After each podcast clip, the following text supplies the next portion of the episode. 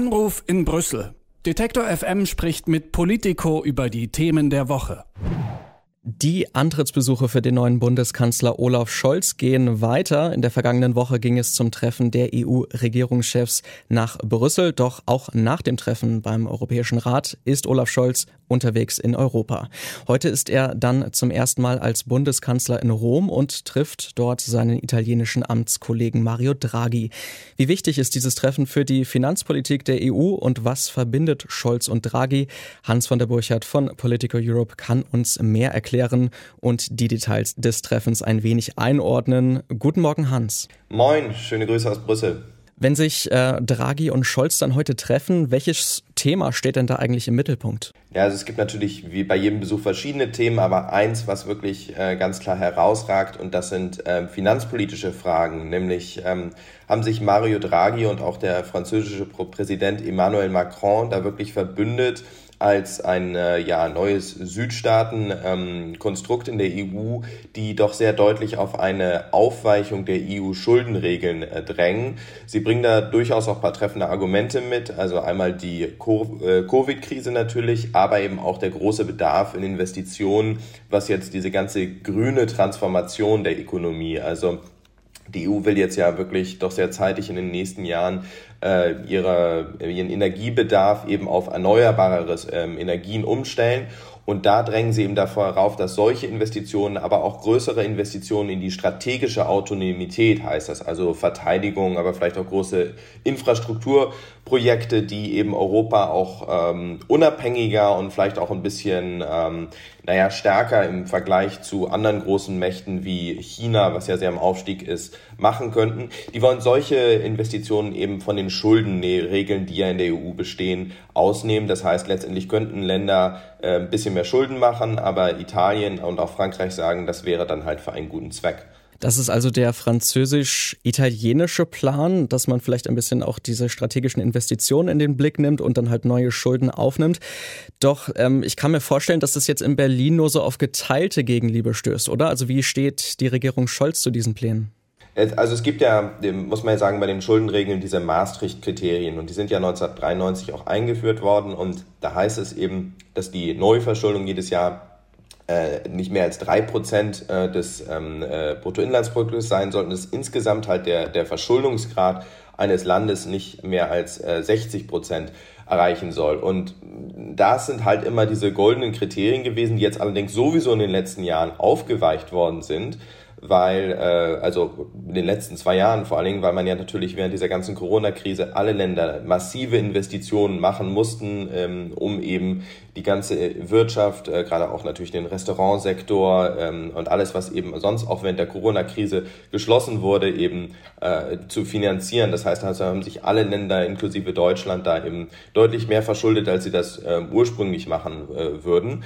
Äh, Deutschland sagt eigentlich, und Scholz hat auch immer gesagt, man will jetzt zurück zu diesen Kriterien. Grundsätzlich sagt man eben auch, und das ist halt immer, ist immer wieder die klassische Linie von Scholz gewesen, dass diese bestehenden Regeln, diese bestehenden Maastricht-Kriterien ihre Flexibilität ja eigentlich durch, durch, auch durch der Krise durch halt bewiesen haben. Also man hat gesagt, man, man kann eben flexibel auch mal auf bestimmte Bedürfe, Bedürfnisse da reagieren. Gleichzeitig, das fand aber aber auch sehr interessant, in der Bundespressekonferenz am Freitag hat dann Scholz Sprecher gesagt, na ja, man muss äh, oder der Kanzler ist trotzdem offen äh, über die Fragen der der wichtigen und notwendigen Investiz- Investitionen in eben die ökonomische Transformation oder andere Fragen äh, wie eben jetzt auch der, der weiteren Bekämpfung der Corona-Krise zu reden. Also es ist so, es ist kein Nein, es ist auch kein Ja, es ist äh, vielleicht ein Jein, wenn man sich aus den äh, Fettes Brot-Song aus den neunzigern erinnert. So in etwa kann man die Antwort zusammenfassen. Könntest du uns vielleicht noch erklären, wovon es dann vielleicht abhängt, ob ähm, Scholz dann diesen Ideen auch zustimmen könnte? Gibt es da irgendwelche Anzeichen oder irgendwelche Verhandlungspunkte, die vielleicht ähm, Draghi oder auch ähm, Macron ihm da geben müssten? Also sicherlich ist es natürlich auch nicht alles nur davon abhängig, was Scholz will, was Draghi will oder was Macron will. Es gibt äh, dann noch vierundzwanzig andere Staats- und Regierungschefs in Europa, und insbesondere natürlich die Eurozone ist da sehr, sehr wichtig. Also alle Länder, die, die, die den Euro als Währung haben.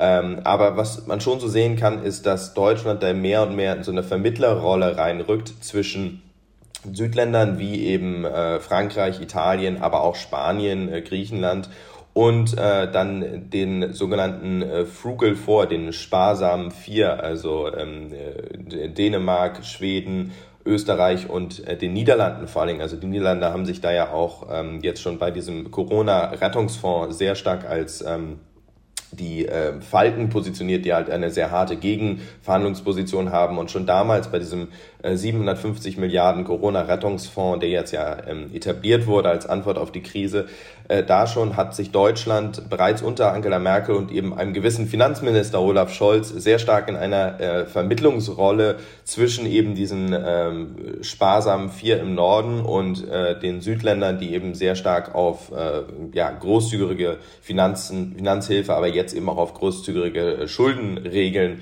äh, drängen, dort eben so in dieser Vermittlerrolle gesehen. Und das, denke ich, wird jetzt noch viel stärker sein. Es gibt jetzt ja auch eine neue Regierung, oder die neue Regierung ist die alte in den Niederlanden, aber auf jeden Fall hat man dort jetzt wieder ein bisschen mehr Spielraum. Und ich denke, das ähm, ist doch eine ganz interessante Koali- äh, Konstellation, wo eben jetzt auch Scholz ja wirklich vermitteln kann zwischen diesen beiden Polen in der E U. Also Deutschland durchaus in einer Vermittlerrolle da zu sehen. Wenn es jetzt allerdings doch so kommen sollte, dass vielleicht die Argumente der frugalen Vier, also der sparsamen Länder, dann doch eher überzeugend sein könnten für Berlin.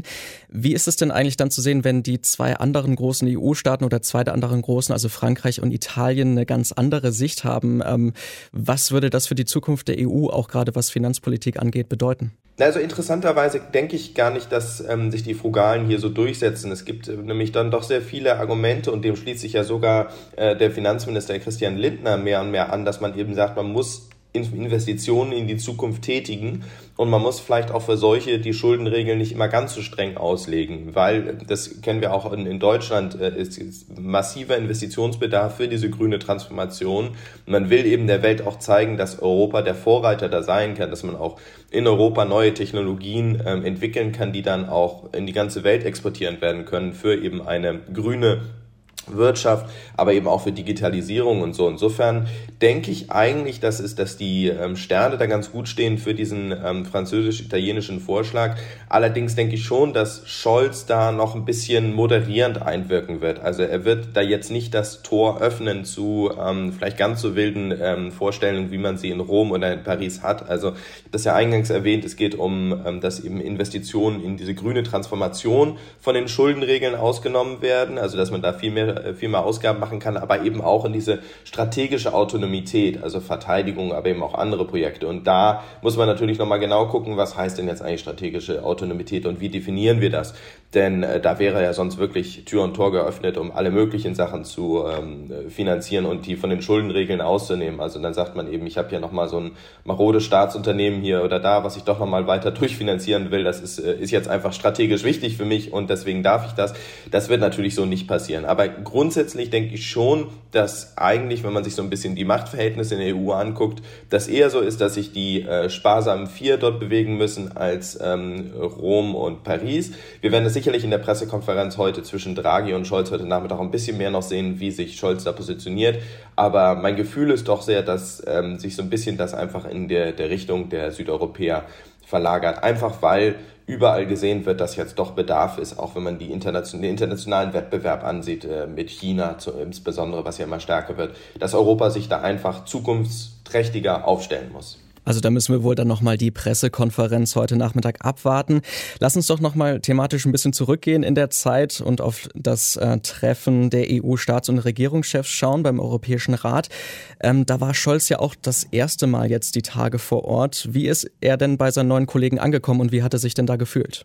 Ja, also er hat sich tatsächlich äh, pudelwohl gefühlt, kann man sagen. Also ähm, man erlebt ja Scholz nicht immer so in bester Laune bei Pressekonferenzen. Manchmal wird er auch so von Journalisten als ein bisschen äh, mürrisch äh, beschrieben. Also das war äh, gar nicht der Fall. Also hier war wirklich äh, Olaf Scholz wirklich in bester Laune in der abschließenden Pressekonferenz.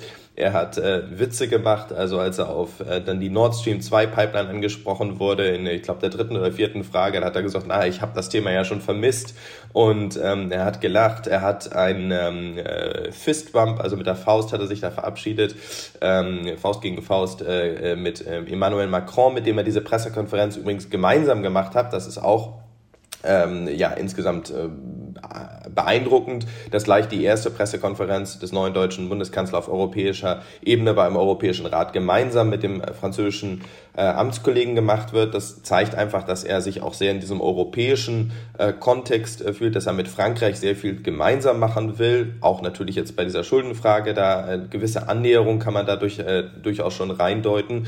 Und äh, insgesamt, glaube ich, hat er sich äh, wirklich, war das so für ihn, nachdem er jetzt ja schon auf, auf äh, deutscher Ebene natürlich erstmal realisieren musste, wow, ich, ich bin Kanzler, ich habe es wirklich tatsächlich geschafft, äh, vor einem halben Jahr hätte es keiner für möglich gehalten, jetzt auch auf europäischer Ebene dort wirklich groß angekommen ist, wo es auch diese, ja, diese internationale Bühne gibt, wo äh, Merkel sechzehn Jahre eben diese Gipfel, ja, man kann schon fast sagen, geleitet hat, also auf jeden Fall eine prägende Rolle mitgetragen hat, dass er dort angekommen ist. Man hörte so aus dem Raum, er war ein beliebter Gesprächspartner. Viele wollten natürlich auf ihn zukommen, ihn erstmal kennenlernen oder viele kannten ihn vielleicht auch schon als Finanzminister davor, aber erstmal jetzt als Kanzler kennenlernen.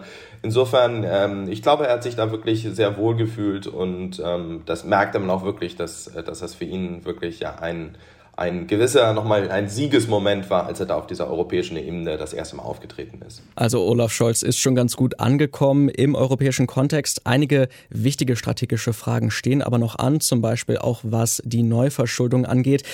Ich habe gesprochen mit Hans von der Burchard von Politico über die erste Dienstreise von Olaf Scholz nach Rom und seinen ersten Auftritt beim Europäischen Rat. Vielen Dank für deine Zeit. Ja, gerne und äh, schöne Woche und äh, schöne Vorweihnachtsstimmung wünsche ich schon mal.